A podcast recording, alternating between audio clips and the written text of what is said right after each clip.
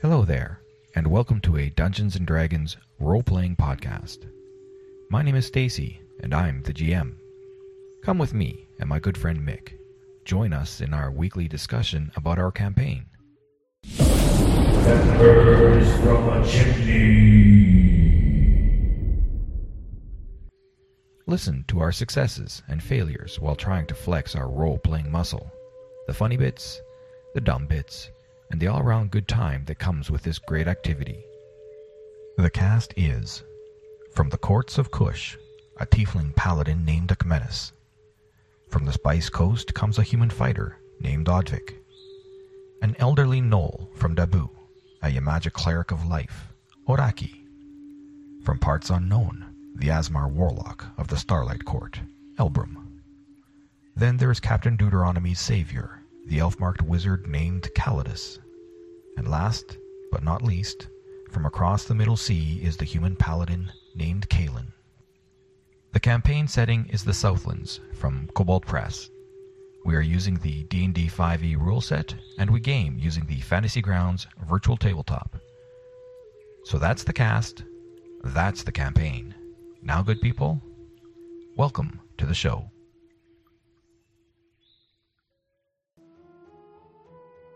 In this episode, Odvik and Kalen return to the apartment. The rest of the Grey Company stare into the fetid, murky waters that flood the ground floor of Abdul Hak's home. Below the surface is a hidden, locked grate. Steeling their nerves, plugging their noses, they dive into the sewer waters. It is not darkness that blinds their dark vision. Elbrum must lead the way with his blind sight. Daisy chained, they swim down into a narrow pipe. Was that a rat that swam by, or something else? Calidus casts light on a floating turd, and they all struggle to keep from vomiting. An enormous crocodile pulls Akmenis to his doom. Burning hands plus underwater equals a wasted spell slot. Oraki struggles to help in the confined space. Arcane energies wisp from the company as they stand in a passageway, catching their breath. The only sound, lapping water. Down the passage, the soft glow of a light. Do you want to know more? Then sit back, stay tuned, and enjoy. Okay, hello, people of the interwebs. I'm here once again with my good friend Mick, and we are talking about what happened last week in our campaign. Last week being two days ago, because that that's important. Two days ago, Yes. last week, two days. Anyways, so what happened in our last session? You guys started out uh, back in the first floor of Abdul Hak's place, the floor that is flooded with water, with just a couple of small islands of flooring and tiling that you guys can stand on. Or if you're Australian, it's the ground floor. The ground floor. Yeah. Yeah, makes sense. And Yeah. For those of you that don't know, in Australia, the, the floor that is at ground floor at, at ground level is called the ground floor, and the first floor is the one above it. If you're American, I'm told that the first floor is the one that is ground level, and then everything gets counted up from there. So we're the only people in the world that have it wrong. no, no, like no, thong. no. You know what? I'm trying to sit there and think. No, it's the same in Canada. Ground floor is ground floor. Yeah. Because the first floor is always the floor above.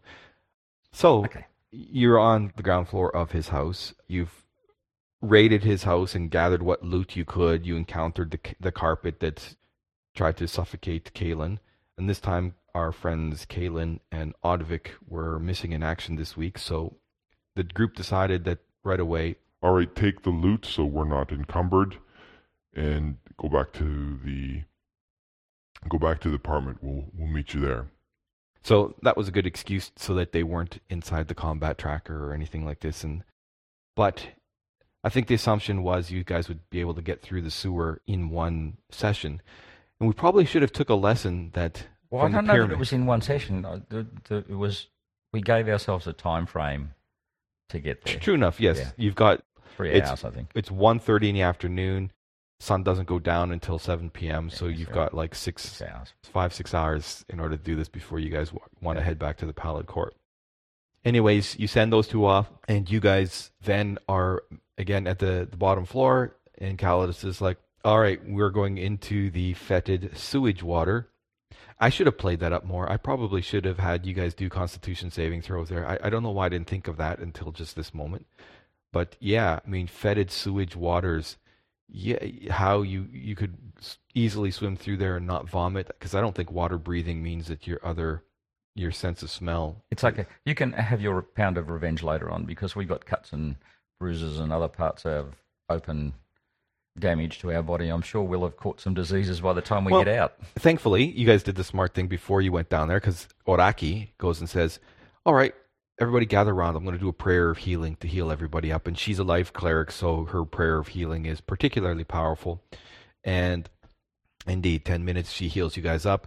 And in the Oh. meantime, Calidus is sitting there on the tile, you know, feet dangling in the water. And he's just like, Okay, well, I'm going to do a ritual water breathing spell so that I don't use a spell slot.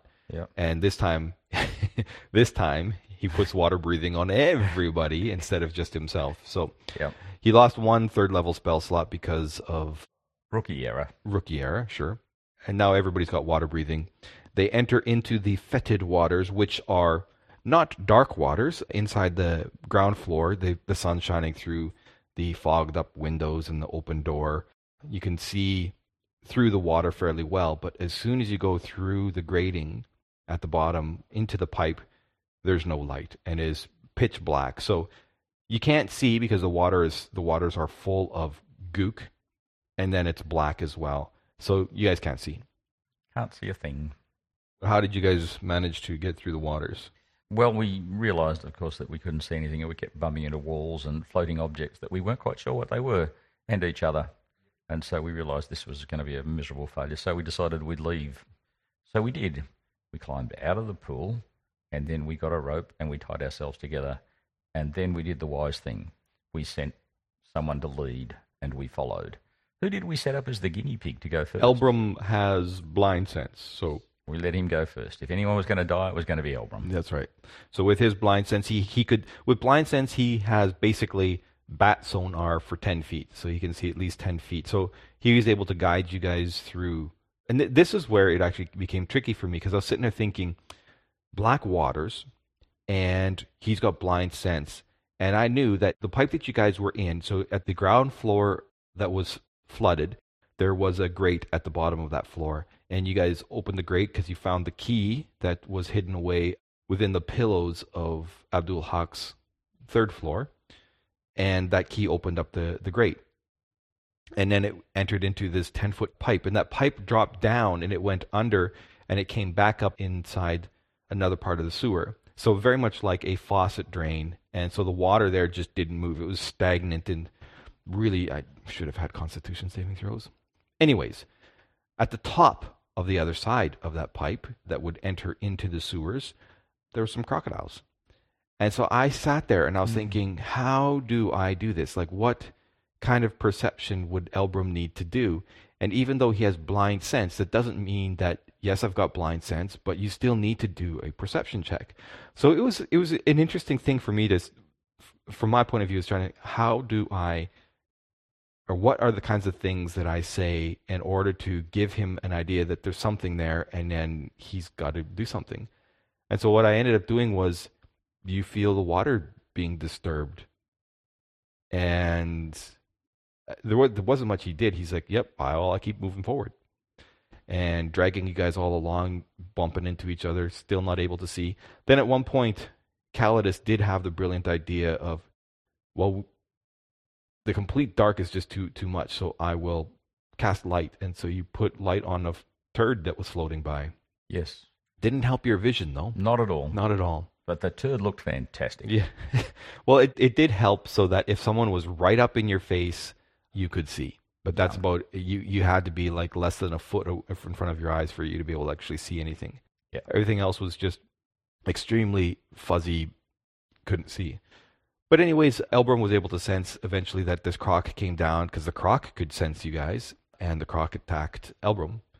and he did really well. He put a couple of of eldritch blasts or agonizing blasts. Uh, So eldritch blast is the typical cantrip a warlock has. That's his distance blast, like a cleric's sacred flames or a wizard's firebolt or something like this. Yeah. So he, he chose as one of his warlock eldritch invocations to change his eldritch blast to an agonizing blast, which allowed him to add his oh, what the heck is a warlock's modifier? I think it's charisma. It added him to allow his his modifier to the damage of the blast to do more damage. So he shot two agonizing blasts at this croc that came at him, and it was enough. That croc was not a very strong croc, and basically his second agonizing blast went through the skull of the crocodile and, and killed it on the spot. But there was another crocodile right there as well. This one was different in color, and it attacked as well. And at that point, you guys are all scrambling. Now you could tell that something was up because you felt, or uh, Oraki was directly behind Elbrum, and she felt that something was going on. She seen the water get brighter from the blasts, knew that he was casting something, so knew that he was in trouble. He managed to then scramble out of the way and scramble up and out of the pipe, pulling the rope taut between him and Oraki. But then the other croc was in the way, and Oraki couldn't get past him.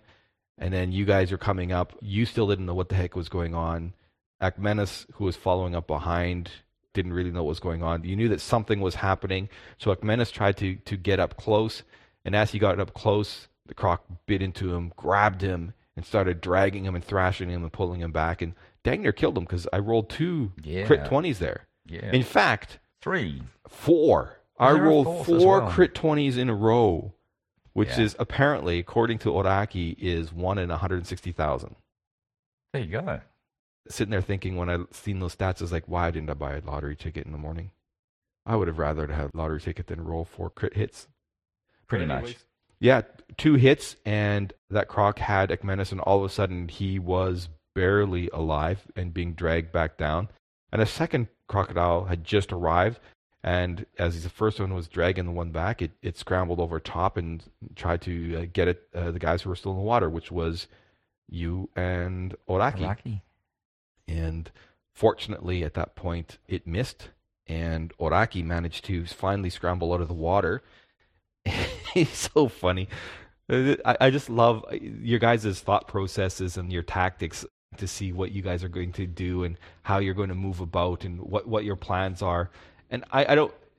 I, I had no idea what Oraki was trying. She wanted. She figured she needed to scramble out of the water. Well, I, sh- I should say the same thing for Calidus.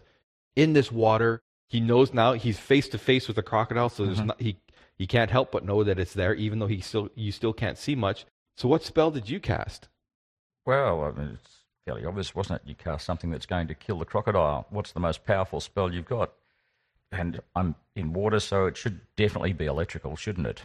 Except So- that wasn't the first spell you cast. Didn't I cast. that? No, no. The first one I cast was a firebolt, didn't I? No, you cast cast burning hands. Burning hands. Okay. Well, anyway. So you're in water, Clearly and let's I- get I my would- hands on fire I so got- I can touch. Yeah, I'll just fling something. Oh, there were two crocodiles that were live at the time. Yep, they were still. So, alive. so yes, that- so there was logic to that. The logic was cast something, even though it may be diminished by the water, that will hit two crocodiles rather than just one. So, and that was it. And so I cast Burning Hands, which wasn't very effective. which at wasn't all. very effective, but yeah, what the heck. And of course, based on the fact the first croc didn't last very long, it shouldn't have been. These ones won't last very long anyway. Yeah, and I love that at the at the end, you guys were like, "Well, what's the difference between these crocs?" And it became, One of them's "Do a we stronger." investigate this or do we keep going?" And we you don't guys just care. like, "Screw it, let's just keep going." So you Yeah. didn't investigate because I was like, "Well, you could sit there and try to figure it out. It's probably going to take you 10, 15 minutes of we don't have the time. active work and labor, and you got to pull the croc bodies out of the water in order Not to do happen. it. And so you guys left that. But still, what I liked though was I know Akmenis when he moved up beside you before the crocodile bit into him, he's like, I am going to sheath my javelins and pull out my warhammer, which so that that because he was sheathing and pulling out, that was his action. Yep. So he didn't have an action any, anymore. So he had to wait his next turn. And then he was swinging. And of course, it's at disadvantage because you're swinging through water. If you were, you know, with a piercing weapon, wouldn't have been a big deal. But with a swinging, bludgeoning weapon, Yep. yeah, disadvantage. he wasn't able to hit, and then the crocodile. That's when the crocodile bit into him and managed to start pulling him out. And as it put, pulled him out, it pulled him up out of the pipe and back down the sewer. So all of a sudden now he's in a sewer that was five feet of water and five feet of air above. So he was at that point because he still had enough life in him. He was able to swing his hammer more effectively and Yeah. because he could swing his hammer more effectively. I think he rolled a crit as well.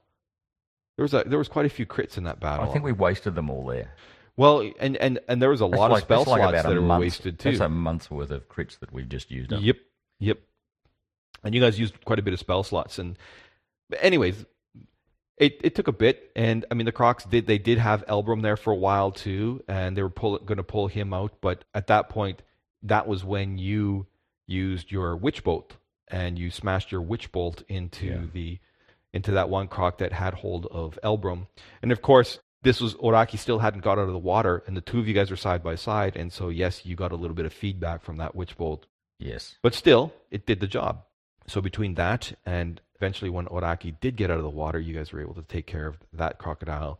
And Akmenos managed as the paladin, just being a paladin, he just needed to get in one really good hit. And that was it. that was pretty much it. So he managed to take out the second one and got his revenge. So you guys are all out of there. And down the hallway of the pipe that you're in, so you're now in a raised part of the pipe where there is no water, and it heads south, and it's dark in there. And that's one of those things we were just talking about was dark vision, blind sense, and what can you see? And the fact is is dark vision is supposed to be that if you're in a dark, it's considered dim light, so all of your attacks would be at disadvantage. And I clearly messed up on that. So your spells, even Elbrum's spells, when he was trying to send his agonizing blast to the one that was 20 feet away, that should have been at disadvantage. And I've got to get better to stay on that, but realistically, I can't wait for Unity so that I don't have to think about it. Because it's just one of those things, you're in the They'll moment of the care of battle, and I'm just thinking of I like to think of putting myself in the shoes of the NPCs and what are they going to do? How are they Mhm. going to react? Remembering dark vision, remembering blind sense, remembering these these abilities that are reliant on your perception. Yeah, it'd be so good when Unity's there and can take care of that. So you don't just again, you can be more immersive and focus on the role play. And Oh God, what do you see? I can't see anything. My screen's black. I don't know. Crocodiles. Where are the crocodiles? I don't know. Okay, I'm gonna I'm gonna send a blast this way. it's going to be at disadvantage and you roll to find out what distance you or, or sorry you roll to find what direction you send your blast because you can't see Yeah. and it really depends on your people because this becomes that that in a round you can say a few words if it's not your turn you can respond to someone else's sentences in a few words so someone can say I can't see. Where am I going to send my bolt? and someone says To your right. because if they say to the north you're like well what is Yeah, to the north north? and dark Yeah. if they say to your right, then all of a sudden, okay, I will let you as a DM say, all right, I reach out my right hand and I, I say the somatic words and send my blast outwards. Okay, so you send it to the right.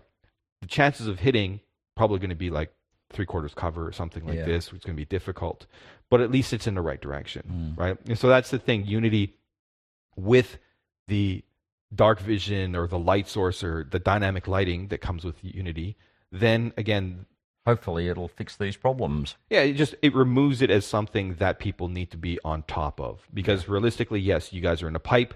Only you guys who have dark vision are going to be able to doing any kind of attacking because your light source, the turd, is still down in the pipe. So the the, Mhm. the I guess you could say the water is glowing a bit. Yep.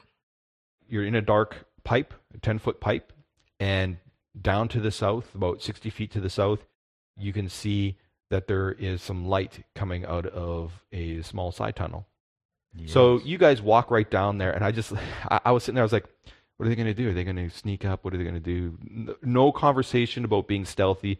Ekmenes is just like, I'm going to go and check it in. He walks in front of, drags his character in front of the open tunnel. Pew! Of course, I shoot at him as soon as he comes available. An arrow. It was a bolt, wasn't it? It was a bolt. Bolt comes flying down the tunnel.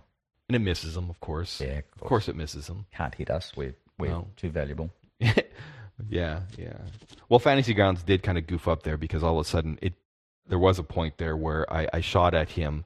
It said that it hit him because I drag dropped it, and it said it hit him, but for some reason in the chat window, it said that it was hitting Elbrum and not Ekmenis. And I was just like, oh, one of those little things where the map got messed up. And Yeah. that's, you know, one of those things where drag and drop on the combat tracker instead of on the map because at least you know then you're dropping on your target. the right thing.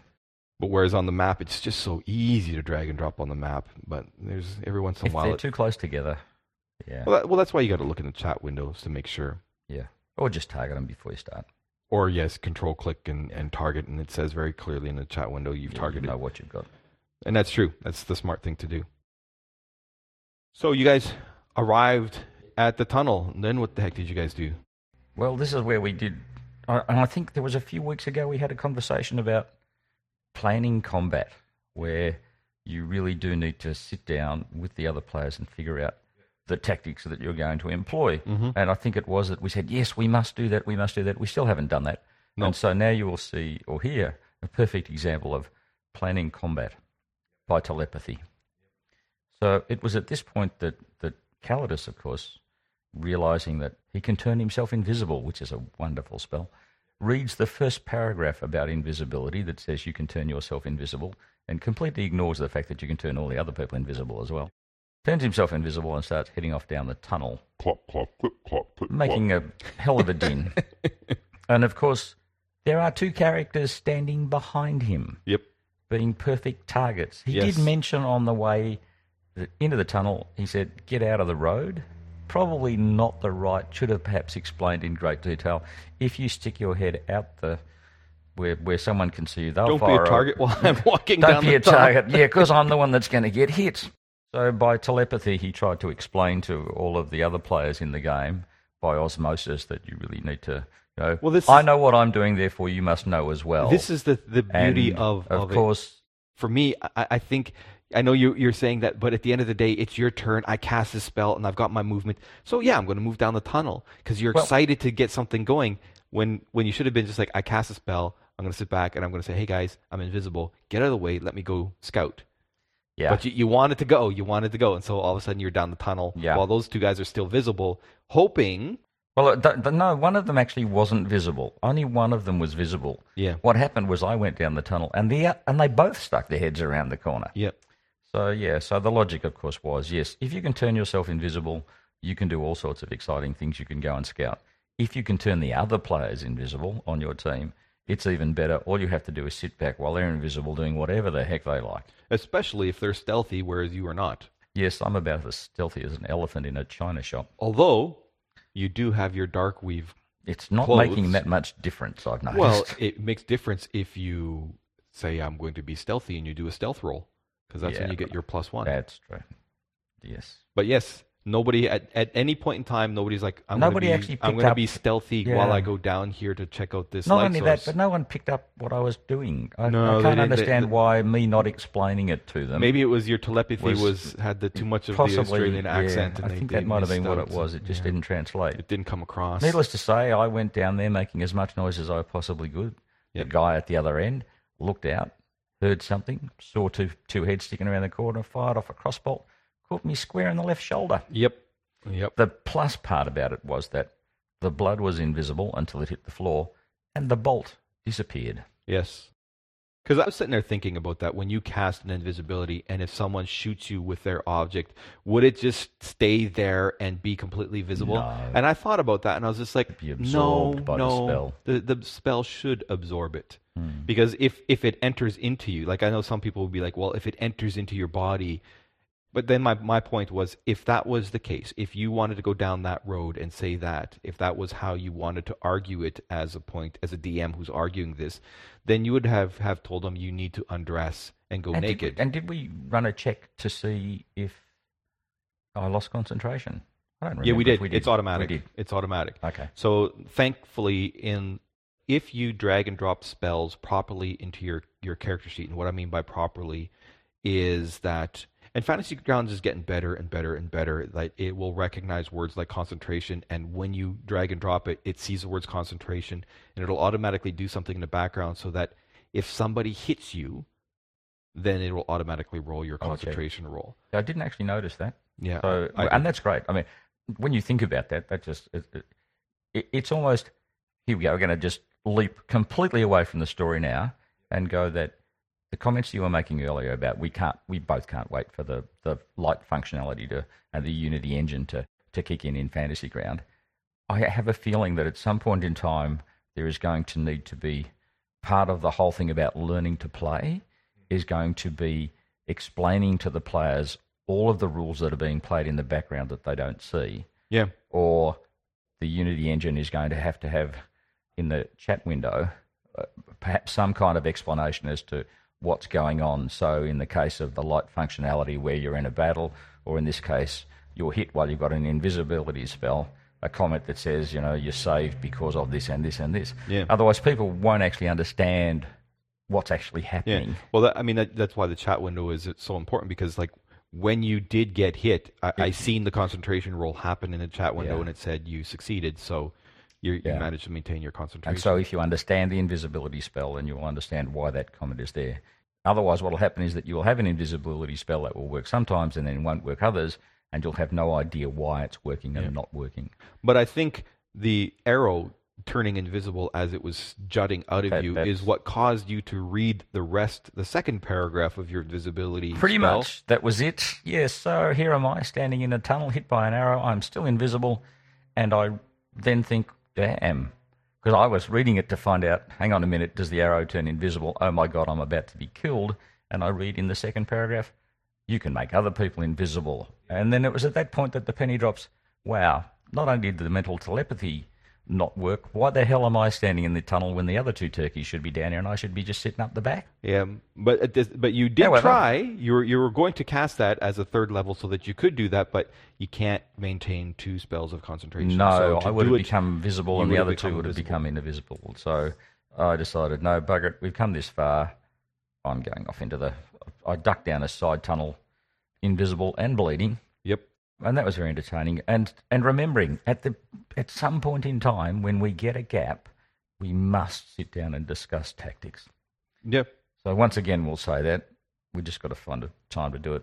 Not in the It's, middle it's, of a and, fight. and and the reality is is for me like if you guys want to sit down and, and chat tactics in session, that's fine because the reality is is of chat and tactics outside of session, it's clear to me that occasionally people are looking at what's going happening in Discord to seeing if there's any comments from anybody. Not often. Most people, most of the players, it's game day. Let's play. Between game Yeah. days, it doesn't exist. yeah. So But- and the other thing too is we've just leveled up, so you've got this whole thing. yeah, like, everybody's level. when you level up, that's when you really want to have a, a, a chat about tactics and how you're going to react in battle because that's everything changes. At Well, that, and at and that and, level and the fact is, is you can only level up during a long rest. That's my home rule. Mm. So, I mean, realistically, yes, that is the perfect time because you are long resting. Yeah. So, talking about tactics and Yeah. Hey guys, I just realized as I woke up this morning that I shit, do this. uh, it came to me in the middle of the night. I just put two more spells in my spell book. I can't believe I just it just came to me. It was like a you yeah, know, flash and then light. talking about okay, what what are you going to do with it? Yeah, How can we use this together? Yeah. And then, of course, turn order wise, after you came in, you got hit by the arrow. Oraki came up behind. Elbrum came in, and Elbrum, y- you guys saw there was one guy who was shooting the, the crossbow, and he would duck back around the corner. Mm. And another guy came to take a look down the tunnel, and as he came into view, Elbrum watched him shifting forms and, and turning into his hybrid form as a were crocodile. And then he ducks back behind the corner as well. So Elbrum's like, Dun dun dun. I'm gonna cast Arms of Hadar.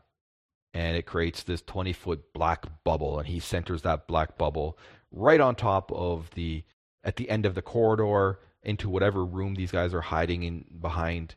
And that's great because as long as a creature starts inside that bubble, they they do they don't do a saving throw. They immediately will take 2d6 cold damage.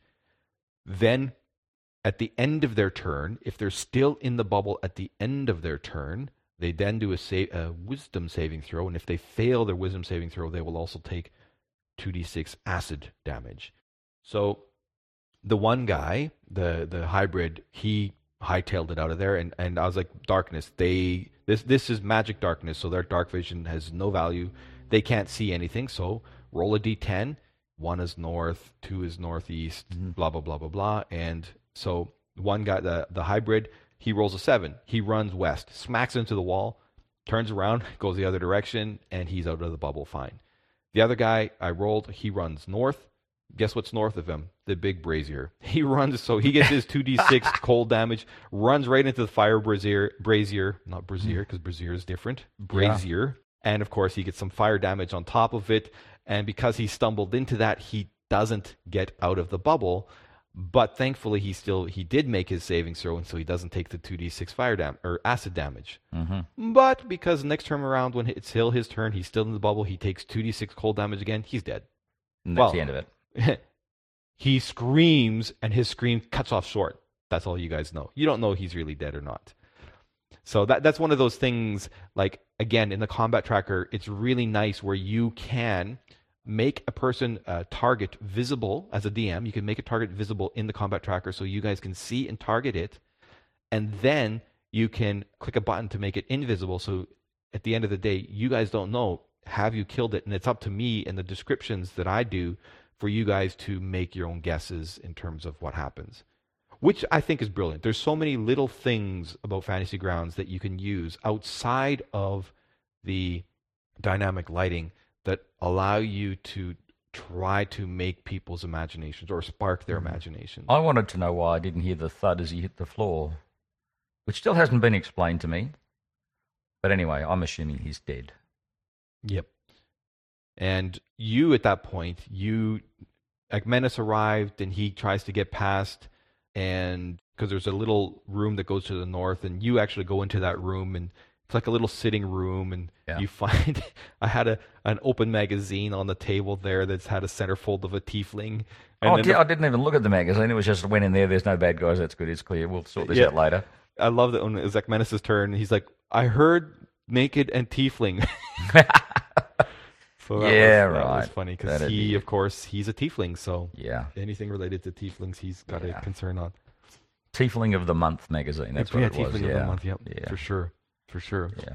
And I, don't know why there, there's the fascination with tieflings, but I figured, all right, you, use that one. Might as well Yep. go because they're bad. I guess it's because they're bad.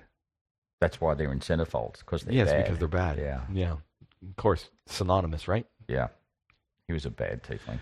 So yeah, the arms of Hadar worked really well because now they were in this black bubble. But the thing is, going back, as soon as Akmenis stepped into the light of the tunnel, as soon as he did that, yes, the crossbow bolt was fired, but all of a sudden, at the same time, ding, ding, ding, ding, ding, ding, ding, alarm sounded. Yeah. And there were shouts coming from within that you guys couldn't hear.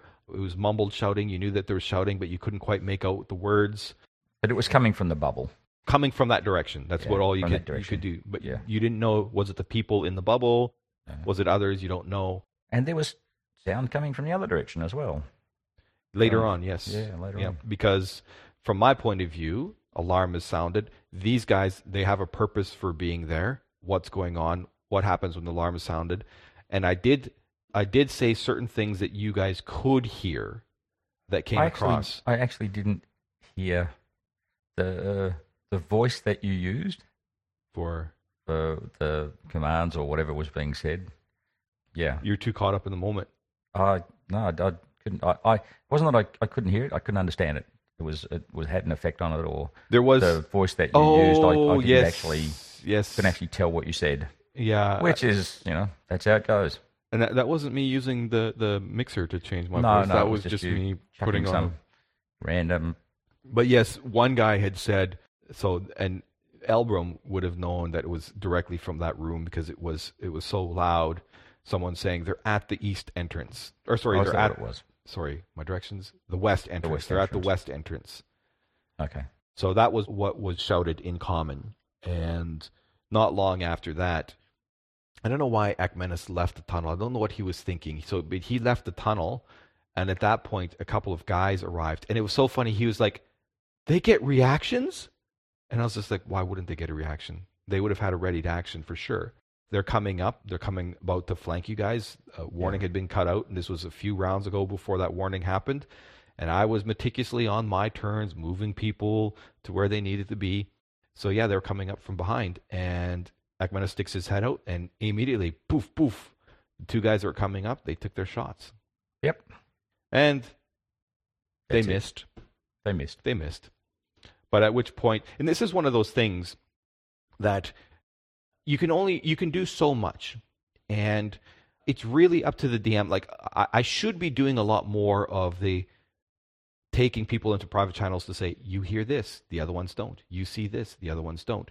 And then it's up to you guys to to in your turns disclose stuff. Because I think that because we it's so you've got- easy to be got- I heard that and then I'm going to react to that even though realistically you didn't as the character hear it. But because but I if didn't you've got good players, you can actually get past that.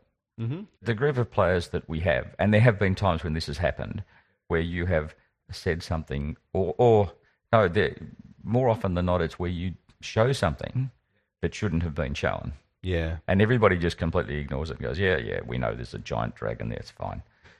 And there's no change in behavior. We just proceed as though we hadn't seen it or hadn't heard it.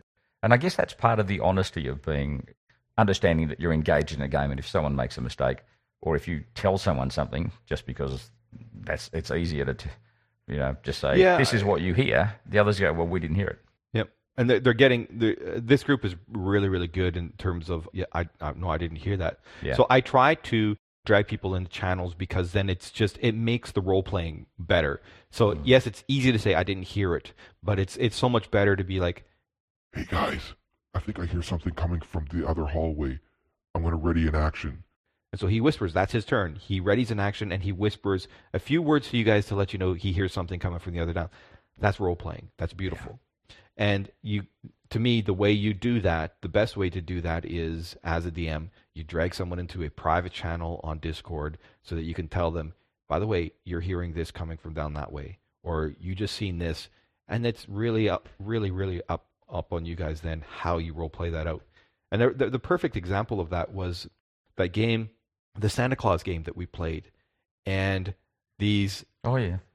I just loved how you were playing Flint Fireforge, and there was this big conversation going on in Goblinoid between one character that spoke Goblinoid and the goblins, and every turn was Flint's Flint's turn. It was like, what did they say? What did they say? What did they say? Absolutely, you don't know it because I was saying everything at that in that conversation in Fantasy Grounds. You can type in the chat window, and you can type in the language of the creature. So everybody else sees gobbledygook unless in your character sheet it says you speak that language and if you speak that language that gobbledygook gets automatically translated for you alone into Yeah. english And I just kept seeing. gobbledygook Yep. so you're like what did they say what did they say because i mean how are you going to react and some people they didn't care i don't care what they're saying i'm attacking Yeah.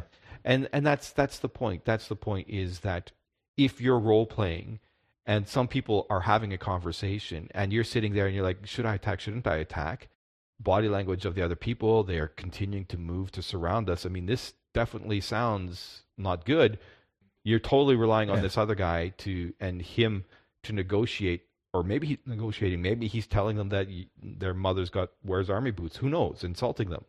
You Hmm. don't know so yes, communication is critical, and there's tools for a DM to use such that they can they really have to force it. And and it's so funny. Some characters they're so f- caught up in their world, and they're thinking, "I'm going to react. I'm going to react," and they want to be the hero. They want to stand up on the pedestal. That was all me, and they don't tell you what's going on. They don't tell you a thing of what's going on, and you're just like, See Calidus running down a tunnel invisible. Well, perfect or, example. Or, it. Flint Fireforge, just like, all right, ciao, guys. Turns around and starts heading out of there. What I mean, why wouldn't you? And Yeah. to me, you know, what does that mean? Overwhelming force. Thanks. I'll well, I mean, at the, at the end of the day, like uh, I I would have done the same thing as a player. If the other players are not recognizing that we are on a team and they need to let us know, even saying, just a minute, just a minute, I'm negotiating, that's enough to be able to say. And if a DM is going to be like, no, you can't say that, that's too much. Okay, this this is it. It is a game. Hmm. Yes, there are some rules around this stuff, and we try to make it so that it makes it as real as possible. But I, I don't mind like for DMs that'll be like, you can't talk until it's your turn. And they do not like people talking over each other. And yes, if people are talking over each other on Discord, Yeah, that, that can be a problem. it becomes a problem. But I don't mind. But if you're all on the same team, then you have Yeah. to deal with that and that's what it would be like if you're in that In real situation. In real life, you'd be talking over each other. We talk over each other in our podcast. yeah, It just it is what it is. It makes for the listening audience. It's probably a pain in the ass. we just make it challenging for them. Yeah. Yeah, if you want to listen to us, this is how it's going to be. Yep. But that's that's just the thing. Like I don't mind if they- they're talking over each other, and if it means I have to repeat myself, so what? It's not that big of a deal. And some mm-hmm. people they just like get so. A lot of DMs get so outraged. I'm talking, stop talking, or don't. This guy's talking, don't talk over each other. Look, mm. if two people are talking over each other and it's their turn, I'm not going to say, well, you guys have both lost your turn. No, you just work it out. But I do try to make it so that if it's not your turn, keep your responses short and curt. That's the only thing that I try to stay on top of. Keep it going. Yeah, because otherwise it gets to be too long. Anyway, Calidus decided he was going to run out into the tunnel because he was invisible. Yes, so he was invisible. The arms of Hadar made that black sphere. Couldn't see Not anything. that- down there. Oh, what did Oraki do? She cast spiritual weapon, and of course, this is one of those things from the the interface point of view. She could see because Elbrum drew a black bubble Yeah, because his the, the color he chose for his avatar was black. So he drew a black bubble on the map saying this is where the arms of Hadar is in this sphere. And now in Oraki's mind, she's like, I can still see through there. So it took her a bit before it's like, no, no, this is you can't see past that edge. So even though you cast that that spiritual weapon there, which is fine, you can cast it there. you know where you're going to put it because that's you've seen it before. But she kept saying, I'm going to ready. If anything comes near that, I'm going to smack it. And I was like, you will have no idea if anything is near your spiritual weapon. I think that what she was saying at the time was the intent was when the darkness disappears, I am ready. No, not at the beginning. Because Oh, at the okay. beginning, she she she was thinking that she could actually see Oh, okay. and move it around. So you can move your spiritual weapon. Bad she could tell her weapon, Bad. "Please come back twenty feet, and we'll be Yeah. okay." But no, she Actually, she, and what she did, when you think about it, the position that she's placed it in, as soon as the darkness is dispelled, if someone does stick their head out to take a shot at us, then the she can, reaction will, Yep. yeah, it's right there. It's going to whack them on the head. Yep. So she can moving your spiritual weapon and attacking with your spiritual weapon is a bonus action, and then you've got your regular action. So she can move it around and say, "Yes, I'm going to have a ready in action." So if someone comes near it, Yeah, she can. But it's this big trident. She said it's a trident, so it's a big trident floating in the center of that thing. And from my point of view, I'm just like, all right, I'm an NPC. I see a floating weapon there. Hmm, that's a problem for me. I'm not going to come in to engage it. Yeah, well, depending on what the ready to action is, it, would it be a strike or a throw? Yeah, that's true. So But the thing is, that spiritual weapon is not a ranged spiritual weapon. She can move it 20 feet. towards the other thing too is Yep. that if she's going to if she's going to invoke that, she can only do that when she can see the That's right. When- she when has she to can see the- she has the person see- that it's going to strike. Yeah. So she can create the But- spiritual weapon anywhere as long as it's when- an open you- when you- space, but she must we, see the target. let's preempt next week then, given that she has a, a weapon that's not a range weapon sitting inside a twenty foot circle in which we assume everybody is dead, which means no one is going to stick their head around the corner to strike. Hmm. because I see the thing sitting there. As a defensive weapon, that's not a bad. It's not a bad position to be in. You know, I've got my weapon sitting at the corner. If you want to hit me, Hmm. then I'm going to see you, and at that point in time, the thing's going to fire off. They're left with the situation of how do they dispose of it? How do they get rid of it? How do they deal with it? Well, it? It actually doesn't have to do anything. The Arms of Hadar is is a brilliant spell too. I like, love that. If you great. think about it, like because it's a twenty foot bubble and it would bend around corners and stuff like this. I can just imagine if he made that thing and could make that thing like a ninety foot bubble and cast it from 120 feet away. Yeah, A ninety foot bubble, that would That's be huge. powerful. and it would yeah. And if you can only move thirty feet, given that you can't see where you're going, if you went in a straight line, it would take you three turns to get out Yep. of it. Yep. So yeah. Take it, and I mean, and, and, and, and, that is when you think about unless you've got an ability to see in magical darkness, you're randomly going in whatever Yeah. direction. and so and if you look at where we are now, now that I know that you said they're coming from the east, uh, from the west, I was you know about where they're coming from. I now know there's another entrance to get into it. To ambush them is quite simple now. Hmm. We he only has to hold the the bubble there. No one can get into it. If they run into it, they get hurt. Um, we can come around and get them from behind. So that seems And the more I think, it's interesting that, that I'm sitting here thinking about what can I possibly do in, in the next session. So we actually stopped at this point. Yeah, we did stop at this point, but I mean, the thing is, though, what, what you're So, so I, I, I think about the functionality of, of what can happen from here on in. I'm invisible. Arms of Hadar is blocking up one end. There are two rogues with bows coming up to take on Akmenis. Is it Akmenis? yeah, Menace has got his head. Well, he's still kind of in the Yeah. the, the Yeah. narrow passageway. And I was thinking about this the other day. What do I do? I could tell him what's happening, but now thinking about it, it's like, well, I'm carrying a dagger, so that's fine. I'm also carrying a small knife, and I'm invisible. Well, it's it's quite easy to just go and cut their bowstrings when they're about to take a shot, and just Assuming they can't hear you. Sure, well, and they won't hear me because I'll use a stealth roll.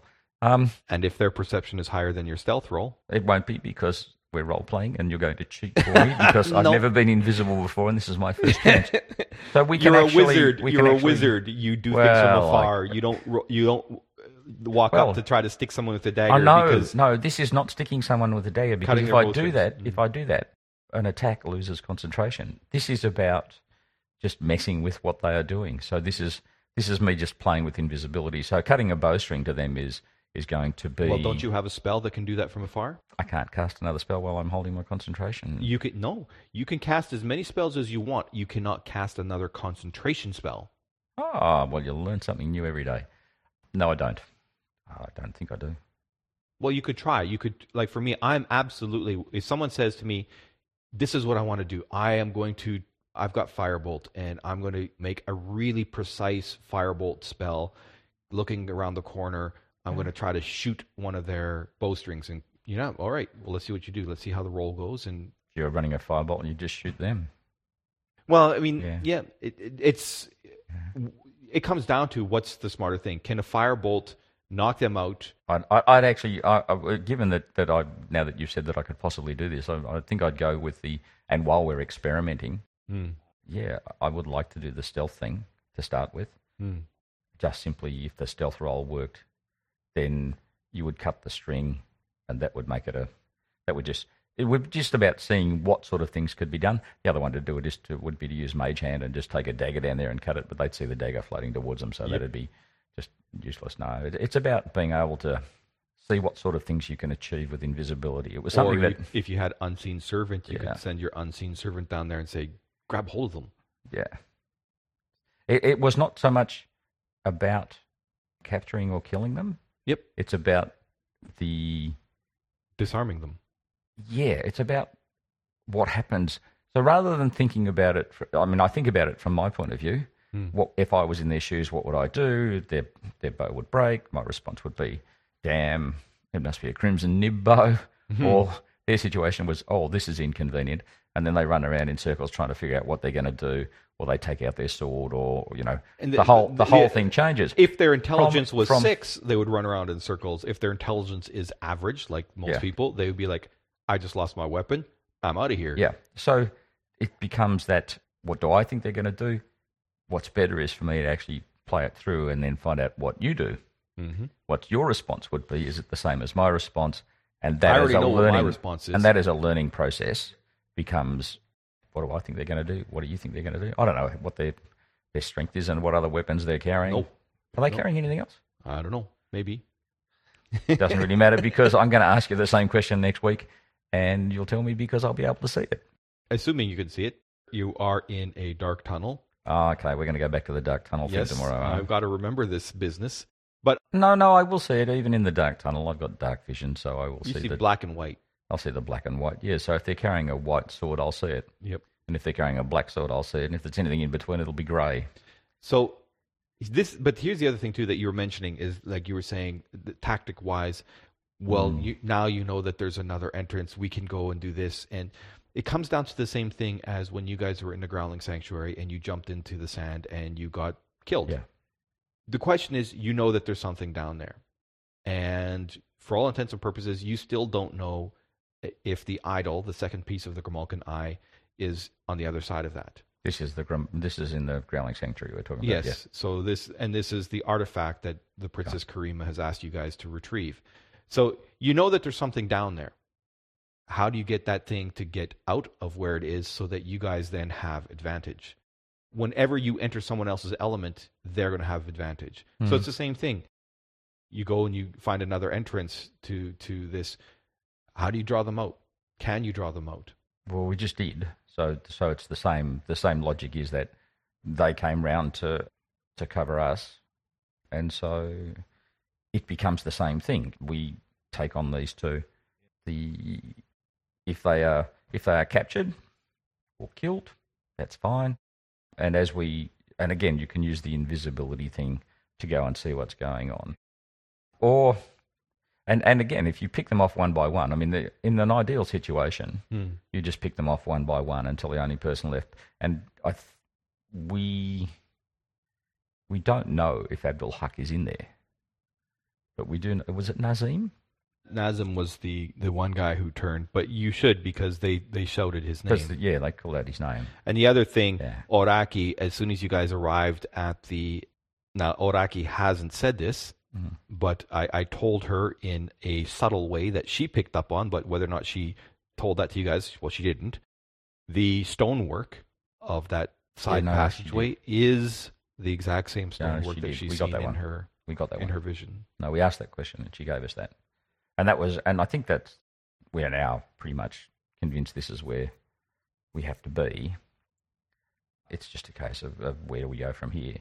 And given given the situation that we're in, I don't think that we I don't think we really have a, a problem. If we can get them to come to us, Yep. I think that this is going to be a, a fairly simple. A And that- that's the trick. Getting them to come to us could be an issue. But if we can't get them to come to us, then just applying the tactics that they apply will work. You I mean, know, it- it is comes the, down it to- the case of just stick your head around the corner, shoot. It always comes down back in. What are the motivations of the creature. If you can figure out the motivations of the other creatures, then you have a better ability to be able to do something to get advantage. Yeah, and in this situation, if we can show them some form of overwhelming force or show them that they're not going to be beaten, there's a, fair bet that Abdul Haq's going to either give in or run.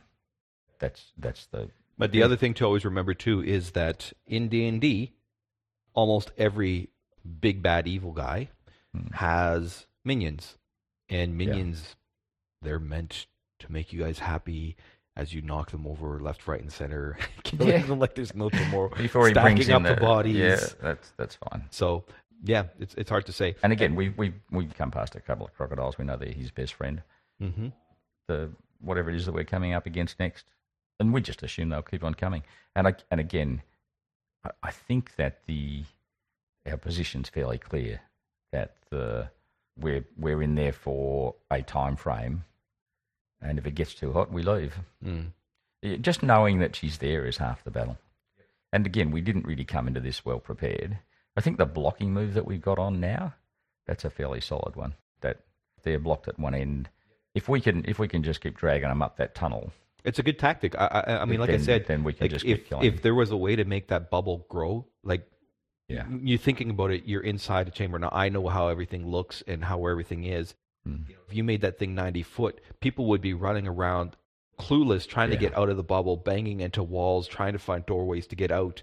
A huge bubble like that could just decimate a a you know Yeah. an underground cavern. Yeah. especially if it goes around corners. The only thing is, is uh, as a DM, I'd be like, yeah, if if you close the door, the bubble doesn't go past the door. If the door is open, yes, it'll go past it. Because it's just one of those things, you know. You've got to put some kind of boundaries. Magic is magic, and I mean, magic could just do everything under the sun. And I mean, you I, do I think there's a spell that Calidus has got that does that where it is. everything where under where the it, sun. Uh, no, it, it behaves exactly the same way. It goes around corners and goes around things, but it won't pass through a wall or go through a door. Yeah, yeah, yeah, yeah, and that that seems perfect. Yeah, I mean that's and and it's the thing. Like we're talking about the eye, the physical eye with dark vision. There's boundaries on what it does. You know, switching between the the infraredish type thing of dark vision as well as having a magical eye. And what does a magical eye mean? yeah, Anyway, but yes, that's pretty much it. You you guys are still in the middle of a battle. It was 1:30 and I called it. Akmenis stuck his head out and a couple of dogs of Bestet had readied an action and they shot at him and, and they missed. we called that as end of session. So people of the interwebs, until next week, catch you later.